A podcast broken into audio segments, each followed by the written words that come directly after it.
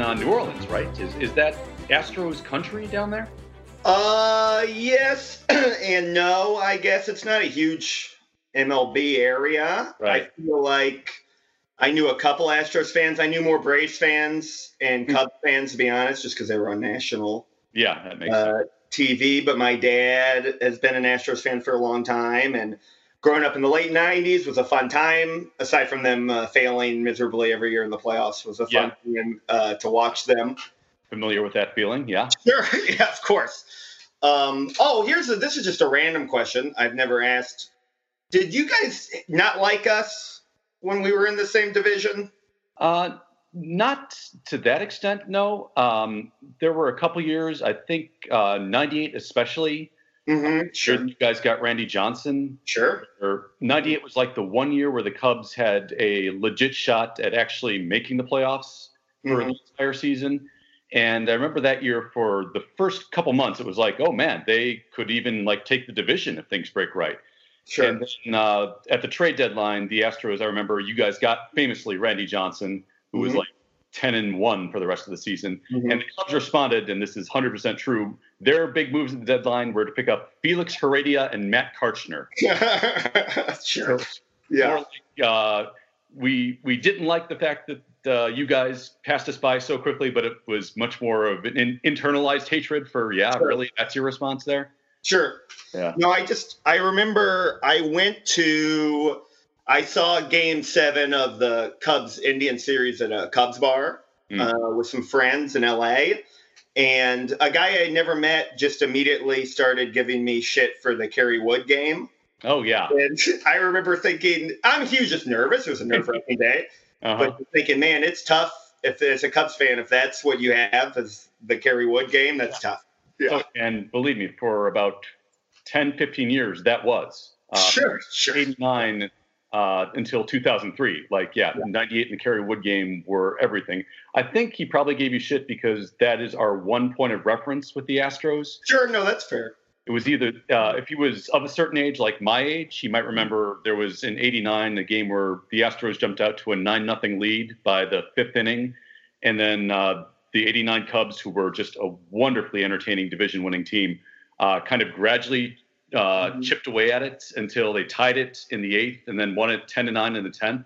Oh, It's kind of that year's symbolic victory. But yeah, other than that, there's no real gen- animosity, as far as I know, toward Houston as a Yeah. fan, certainly. So, yeah, I didn't think so. I was just Yeah. curious. all right. So, yeah, let's do the propers here since we've been talking for about three minutes at this point. Uh, this is uh, the Three Strikes You're Out podcast, part of the Outsports Network. Thank you for joining me again on my uh, third episode, and we're this uh, figuring out what the hell we're doing podcast going along here.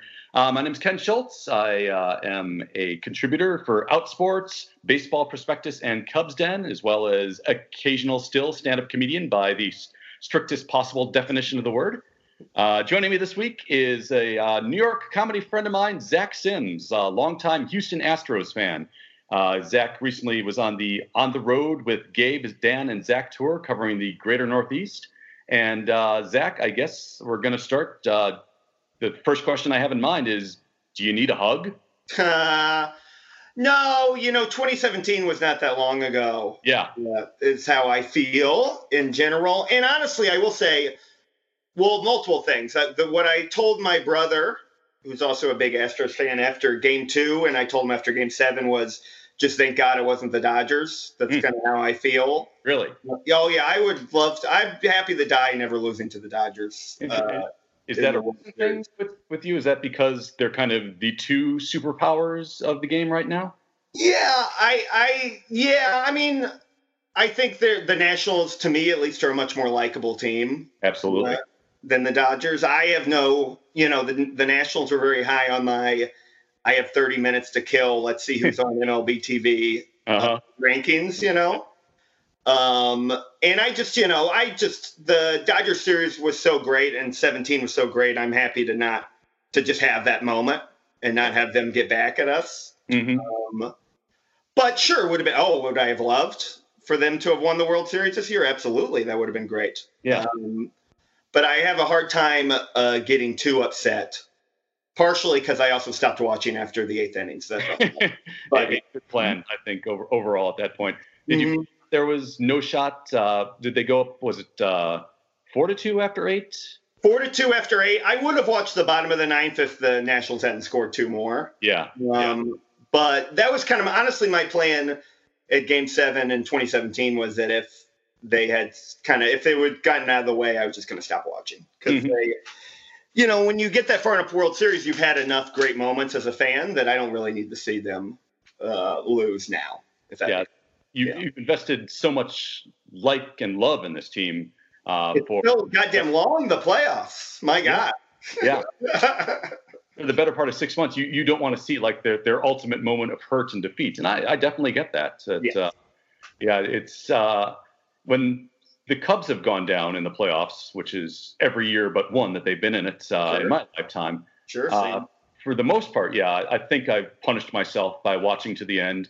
Uh, I guess for me, it was more a sense of that this is the last few innings I'm going to get with these guys for the most sure. part. So might as well go down with them and and then kind of try to get through the hates as quickly as possible so we can get back to remembering all the fun that led up to this. Mm-hmm. And I'm glad you brought up 2017 so quickly because one of the questions that I was curious about uh, from your standpoint, one of the things that I've talked about as that it really changed for me as a fan since 2016 with the Cubs is that when they have years that uh, end poorly, as everyone has since then, um, it's it's still you know not a good feeling. I'm still sad. I'm still angry occasionally, but I don't find that my life is crushed to the same extent that it was beforehand. Mm-hmm. And I think that that really is the gift of like that uh, significant a championship that keeps giving you is that you you can always go back in your mind and think, well, at least I was there for when that happened, when the history making one happened. And I'm sure with the Astros, with the first championship in their history, that is is that something that you feel as well in terms of 2017? Oh yeah, well I mean, you know, YouTube is a beautiful thing. Yep, thank uh, God. Yeah. I can watch Game Five 2017 highlights, you know, mm-hmm. until the day I die. Yes. And uh, yeah, I mean that was, you know, it was their first ever title. They beat the Red Sox, they beat the Yankees, they beat the Dodgers. I mean, you're not going to get much better than that. Yeah, yeah. As the run goes, and also, you know, my other sports love are the Saints, and mm-hmm. the Saints taught me to really appreciate getting one title. Yeah, and that's you know and the Saints and a combination of the NFL officiating crews, apparently. Sure. Uh, yeah. Well, that's true too. This is, you know, probably the third most devastating playoff loss I've seen in the past uh, three years. So yeah, yeah, it can kind of get in line. Mm-hmm. Um, but yeah, I you know, talk to me in three years, I might feel differently. But right now, I'm very excited to get to, I get to watch Zack Greinke again. You know, the offense is pretty much all coming back. I like Justin Verlander, all those things. So I look forward uh, yeah. to the future. They are chances are going to be quite good for still quite a long time, even without Gerrit Cole. I think. Mm-hmm. No, I agree. Yeah, as long as Verlander and Greinke both keep finding ways to keep holding off the decline phase as long as they can, and at this point, honestly, given the Astros pitching infrastructure that's behind them, yeah, I kind of trust that they will for at least another year or two because not yeah. just two of the most physically talented pitchers in the game, but two of the damn smartest. Oh, absolutely. And I, you know, I, I'm sure we'll talk about Cole more, mm-hmm. but they, I, I, I think it's silly to imagine that they won't make a move even if they don't sign Cole. They've kind of done that every year. Right. So I imagine that money will be allocated uh, in other ways. Yeah, yeah. Jim Crane spends on that team. Like they they yeah. talk about sustainability and efficiency, but they do keep you know, a, a good sized payroll as far as I know. Oh yeah, I mean they, you know, there's plenty of things to dislike about their front office, but they do. Uh, see, you know, Jim Crane seems to actually like baseball and like the idea of winning and all yeah. this. So I am hopeful. Yeah. yeah, that above all else is what you want in an owner. Is yeah, just have winning as your goal. Kind of sure. that would be nice. Try try not to be Pittsburgh. Mm-hmm. Oh God, yeah, yeah, yeah. Tough uh, playoffs for Pittsburgh. I feel. Good, Watch, good yeah. uh, so I guess uh, jumping off that that topic for a second, uh, do you kind of wish wa- watching the Astros run through the playoffs at this point, like you could just make the entire front office go away when they celebrate and just try try to focus on all the guys who are actually on the field, with the exception of one? Uh, sure. I mean, as a Astros fan, I don't really pay attention to what the front off, you know, to to the white guys in suits dancing around anyway. Um, as a human being, you shouldn't pay attention to white guys in suits. I think just as a general rule. Yes, yes, absolutely. I mean, that's one of the things I love about that team is there's a pretty good diversity to it, and they're mm-hmm. they, you know, aside from one guy, they they seem to be having a good time and are yeah. pretty good dudes. Um, but yeah, sure. I don't really need to see uh, Jeff Luhnow, uh, no. you know, walking around. He can stay in the box, you know, for all.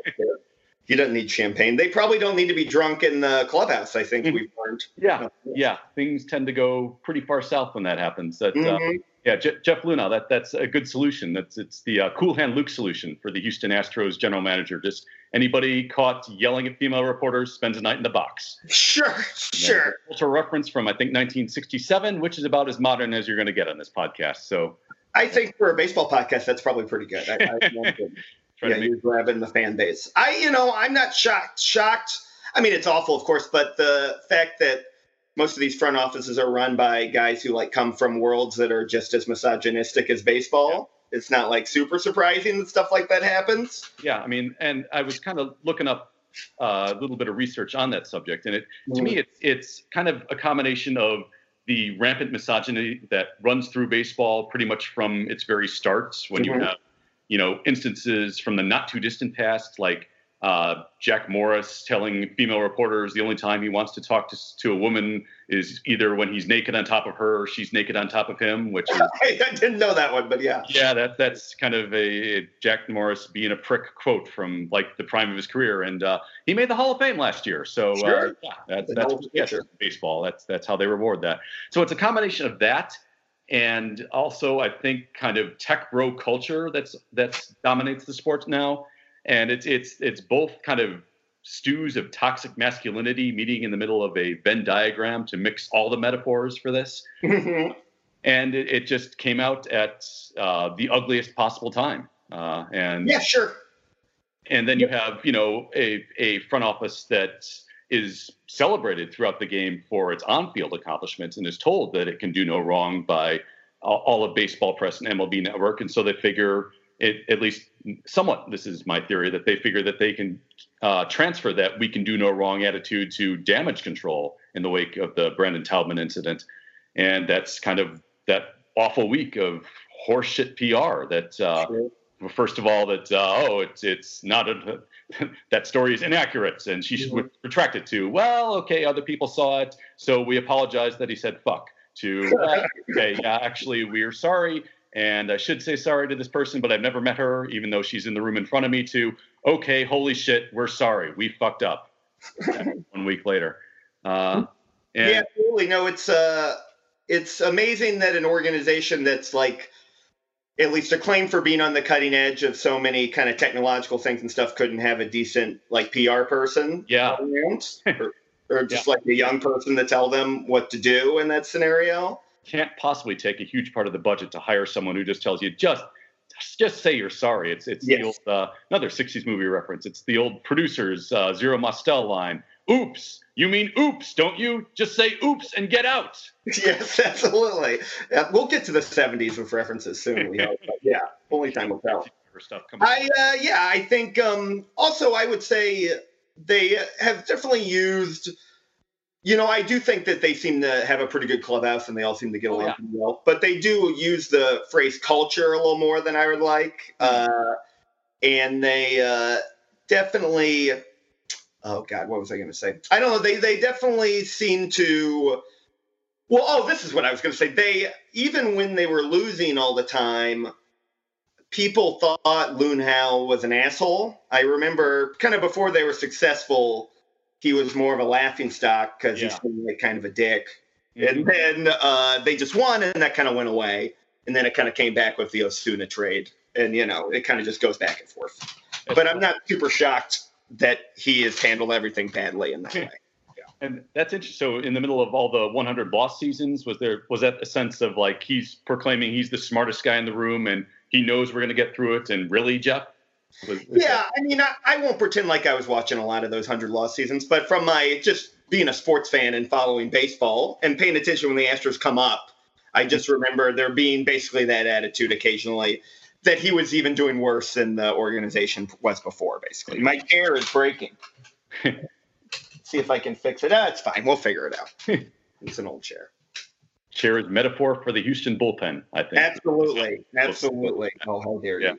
Uh, and and even in spite of of all of this uh, awfulness, it, it's it's something that I had to kind of remind myself watching every World Series game is, with the exception, of course, of Roberto Osuna, mm-hmm. uh, the Houston Astros as a roster are still a fun, likable, oh. enjoyable bunch between Bregman and Altuve and Springer uh, and Verlander, Greinke. I mean, some of my favorite players in the game to watch still, and uh, even though they kind of became, if they had their heel turn moment as an organization when they actually played the games, it was a reminder of, oh, yeah, most of these guys, if they won again, I'd have no problem with it.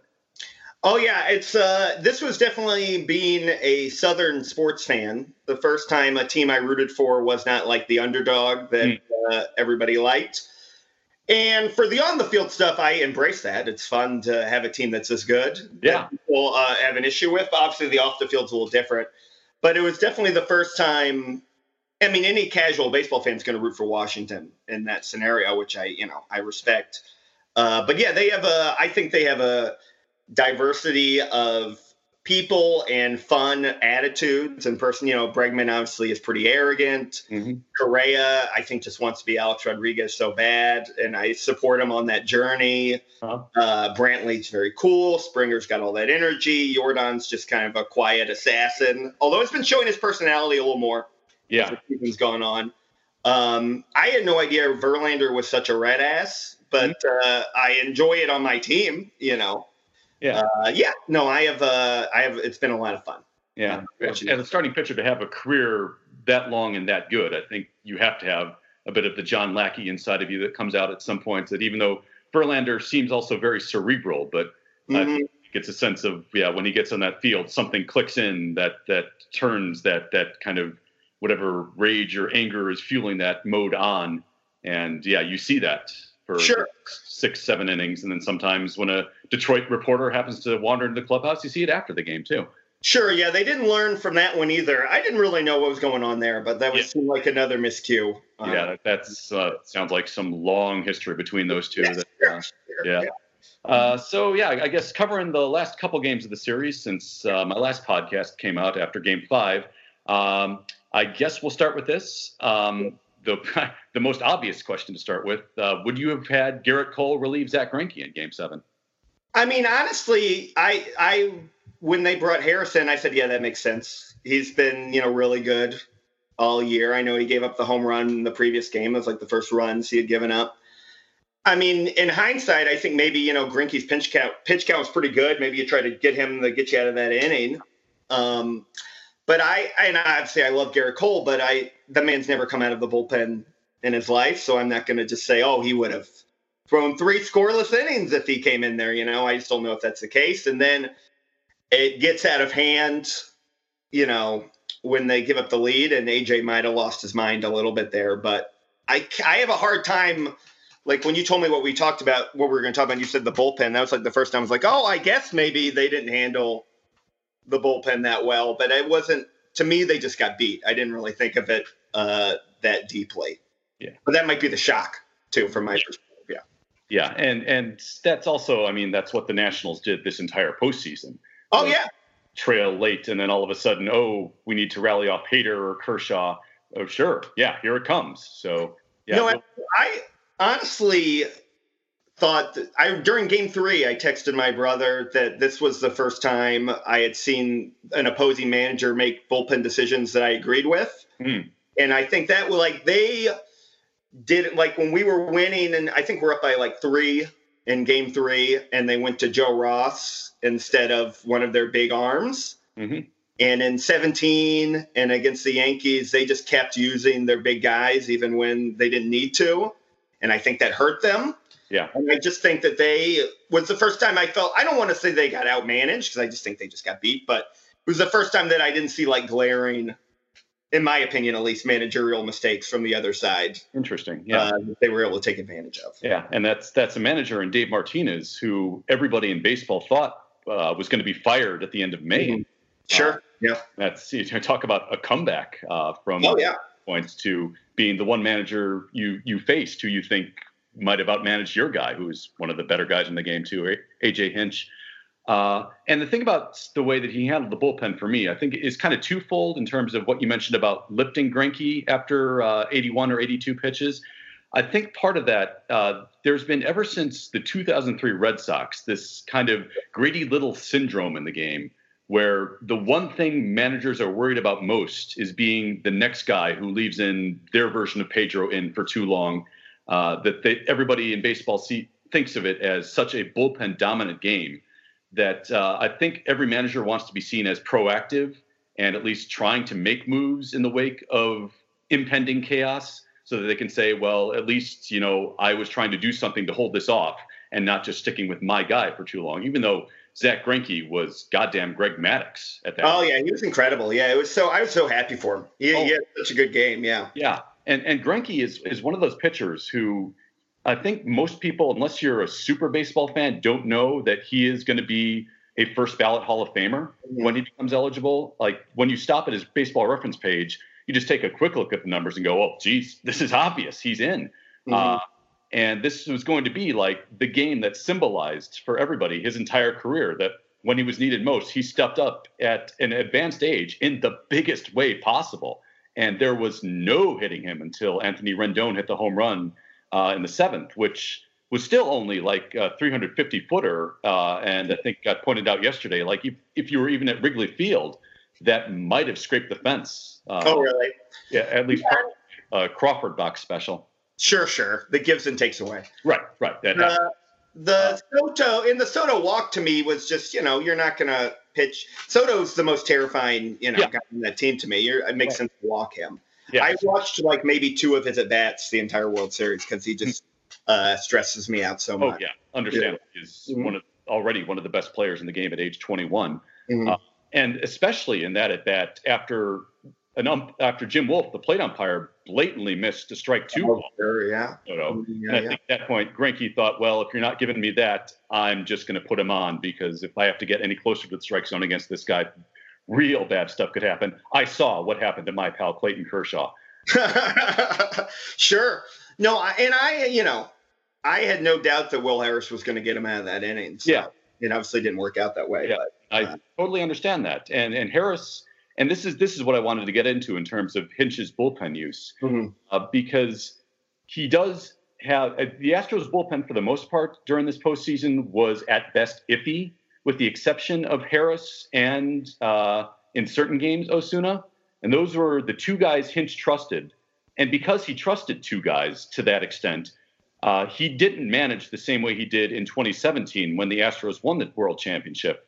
And I think that's kind of what the Gerrit Cole situation to me boils down to is that he kind of went against what won him the title in 2017, where because that bullpen was just a toxic fire. Yeah. Uh, he decided I'm just going to go with all the starters that I can trust. And uh, I spent last night kind of going through box scores from 2017 just to look this up. Uh, so bear with me as uh, for 30 seconds of data here. Uh, mm-hmm. Brad Peacock uh, made 24 starts in 2017 uh, had the 3.2 innings pitched in game three in, in relief of McCullers Jr., closed out that game, and another 1.1 in game five. Uh, Collin McHugh, same deal, two innings pitched in game five. Joe Musgrove, uh, who had 15 starts in the year, pitched in just about every game of that World Series. And famously, Charlie Morton was the guy that AJ Hinch said, hey, come on in in the sixth and then just finish this damn game out in game seven.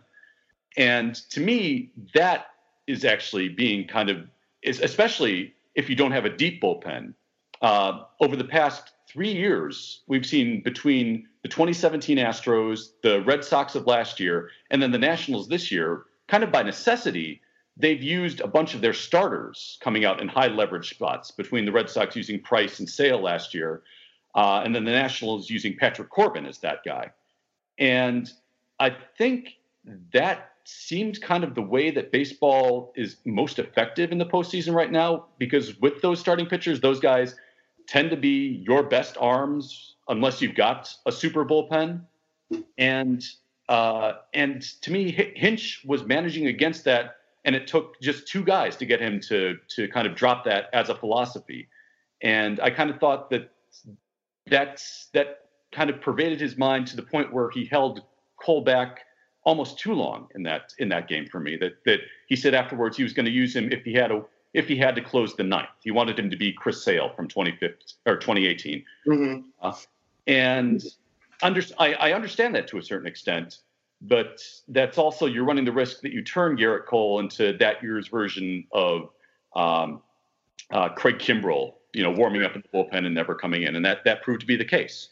Uh, and so, to, I guess to me, that's that's Hinch going against what's most effective in that situation. That that even if the Nationals end up rallying again, I still kind of want to see them rally against the very best that I've got. And Cole is the very best in that entire league. Sure.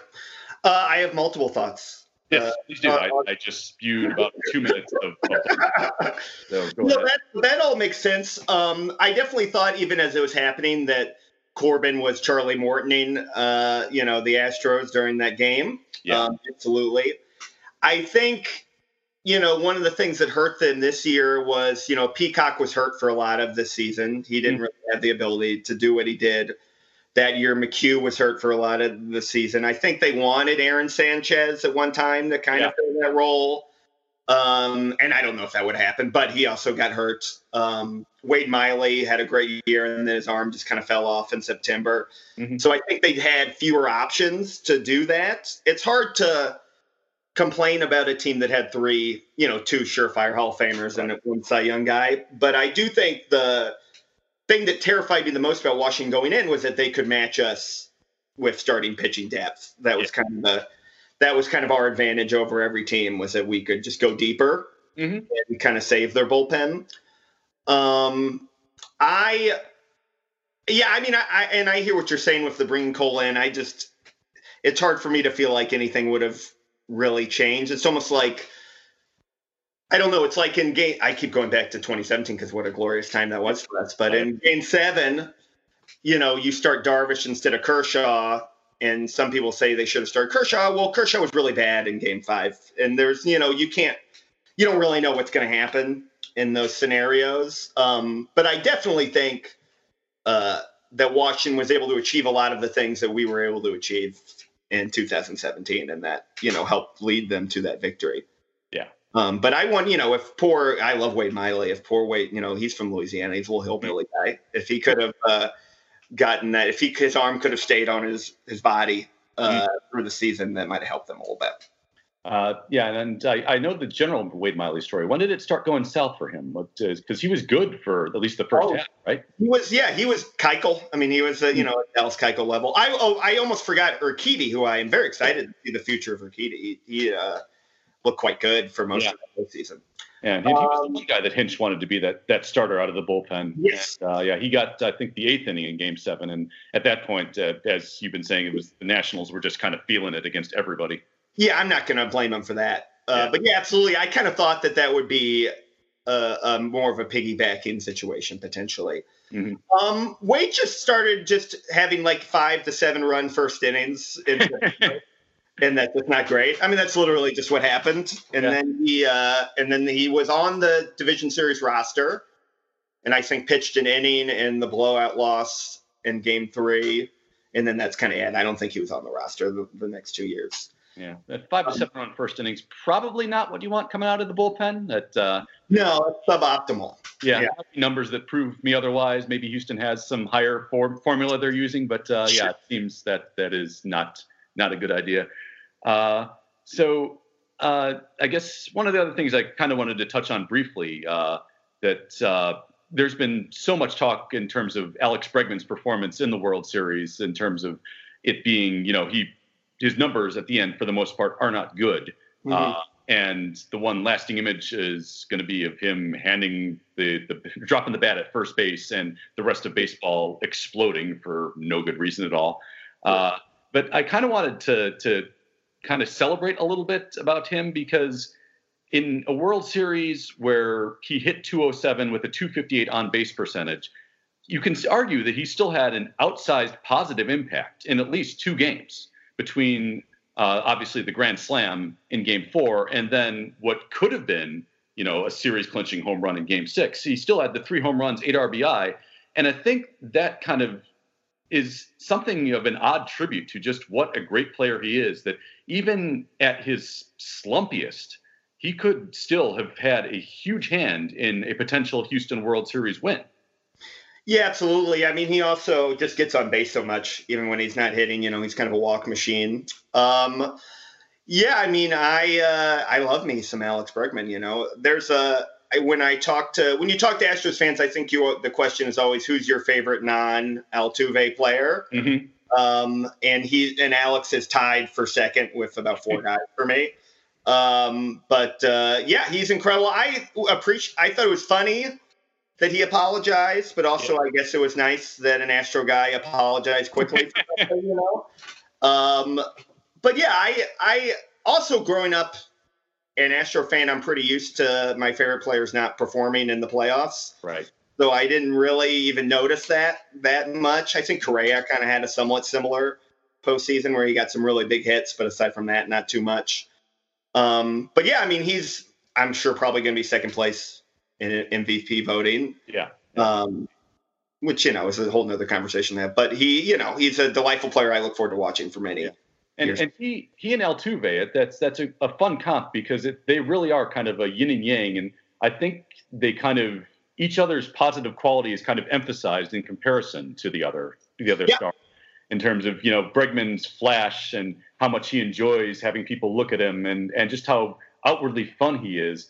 And Altuve, it, it, it kind of it the the comparative modesty of Altuve to that is also it it makes that uh, that contrast. Uh, it, it's almost like that they've got their own like Farley and Spade thing going on together. That uh, that one kind of makes the other that much more enjoyable to watch.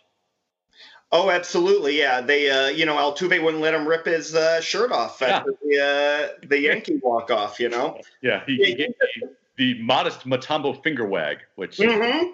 and he's got a great body too. I mean, yeah, oh yeah, yeah, he's very built. At Outsports, we support Jose Altuve's body completely. you should. You should. The guns on that guy. It's uh, amazing that uh, this is not really even related, but I always uh, like Bregman hit 40 home runs this year, but they were mostly wall scrapers. I mm-hmm. think one on the tracks, which was very exciting. But Altuve, it's amazing just how that guy really can get into a ball. It's yeah. Uh, the walk off off Chapman was oh yeah bomb. That's oh yeah, he hit. I mean, he's hit several. It's one of the nice things about the Crawford boxes is it's not that hard to hit it onto the railroad tracks because mm-hmm. it's not that deep. Uh, and he's hit a few up there. But yeah, he. Uh, you know, the guy has such a joy, I would say, that comes out of him. It's hard not to love basically everything Altuve does. Um, and Bregman, yeah, Bregman certain, certainly, you know, he is the ultimate. Uh, you love him when he's on your team, and I imagine you probably don't like him as much when he's when he's facing you. Mm-hmm. Um, like when he's playing the Cubs, sure, but I think if they're playing anybody but the Cubs, sure, bring it, Alex. Baseball yeah, absolutely, absolutely. And I, uh, you know, I look for, I follow him on Instagram. I look forward to the future of of his social media presence. Yeah. And Alex Bregman occasionally calls out MAGA dipshits too. So, oh, I didn't know that. Well, good for yeah. him. He does seem like a decent guy yeah, the rich kid goes. Yeah, yeah he is. He seems to be on the right side of most things, which which is kind of cool. Mm-hmm. Uh, so uh, I guess last transition onto our last topic here, and and uh, you kind of made reference to it in just talking about Bregman. Um, I kind of my curiosity in terms of like the last group of uh, Houston teams that made the playoffs every year that were obviously much more frustrating than this this one that you've talked mm-hmm. about, uh, and obviously the big the big stars of that group, uh, Jeff Bagwell and Craig Biggio and I want to know uh, do Houston fans kind of view them similar to the way that uh, Cub fans like myself view that big group that, I mean, that generational group between Ernie Banks, Ryne Sandberg, Billy Williams, Andre Dawson, Ron Santo, Fergie Jenkins, the list goes on of just these players that kind of defined what rooting for baseball teams meant for generations, but also there's like that tinge of regrets that is associated with every one of them because those guys never even made a World Series, let alone never won one. Uh, and are Bagwell and Biggio is, is, that kind of a similar where we celebrate everything they did on the field, but there's also kind of a little bit of sadness that goes along with the celebration with those two. Um, I would think so. I mean, in some ways, I would say I would probably have to be older and have ever lived in Houston in my life to really answer that question.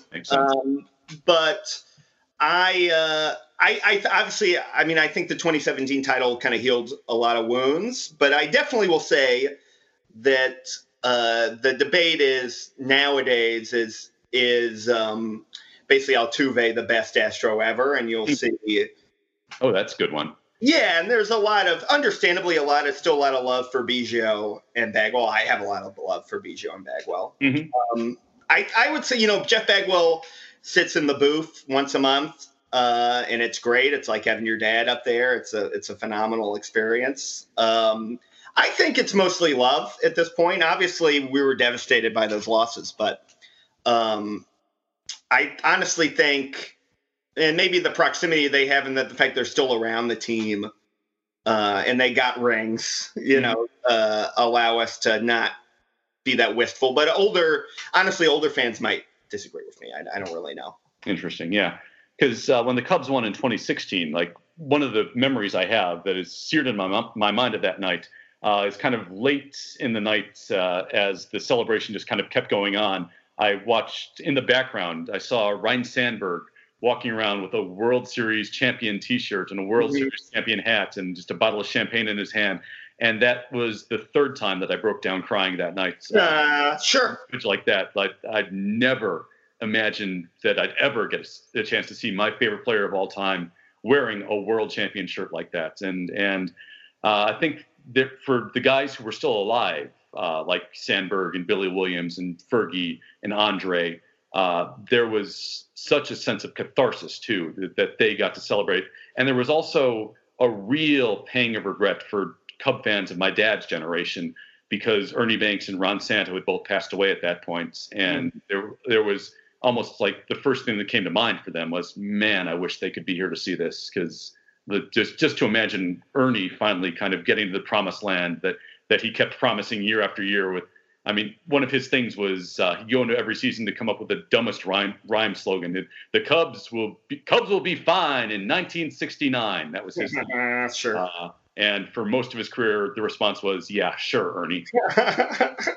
so to have it to have it that that uh, that chance for him to see that uh, would have been, you know, the very best thing uh, uh, to go along with all that. But yeah, so I think that is uh, about it for this episode. That uh, thank you for joining me, Zach. I appreciate you coming at a difficult time, but, uh, yeah. but you're taking you're honestly taking the loss better than I'm pretty sure the Houston Astros front office is, and I think that's a good thing. So sure. Well, I yeah. I uh, there's really no re- you know next year will be fun. I get to watch these guys for more times, yeah. and I think maybe we re- we re-sign Springer this year. We'll see. I, I think they should, especially given yeah. he performs every October. Like that mm-hmm. would be a mm-hmm. good idea. Uh, but again, uh, it's been a pleasure talking baseball with you. Anything you'd like to plug before we say good- goodbye? Oh, uh, sure. I'm going to be, or my uh, social media is also Zach Sims on Twitter and Instagram. And uh, when does this come out? Uh, I think it might be dropping this afternoon. Like we're trying to get this out as a World Series special. So oh, you are special, well, Zach Sims, is what I'm saying. I'm sure there's a lot of a lot of uh, Brooklyn stand-up comedy fans who who listen to this. I'll be at uh, Union Hall on Monday at 10 with uh, Alice Wetterlund, part of the New York Comedy Festival. So awesome. come to that. That's great. Mm-hmm. And uh, yeah, it's been a pleasure talking baseball with you, Zach. Absolutely, Ken. Thank you. All right.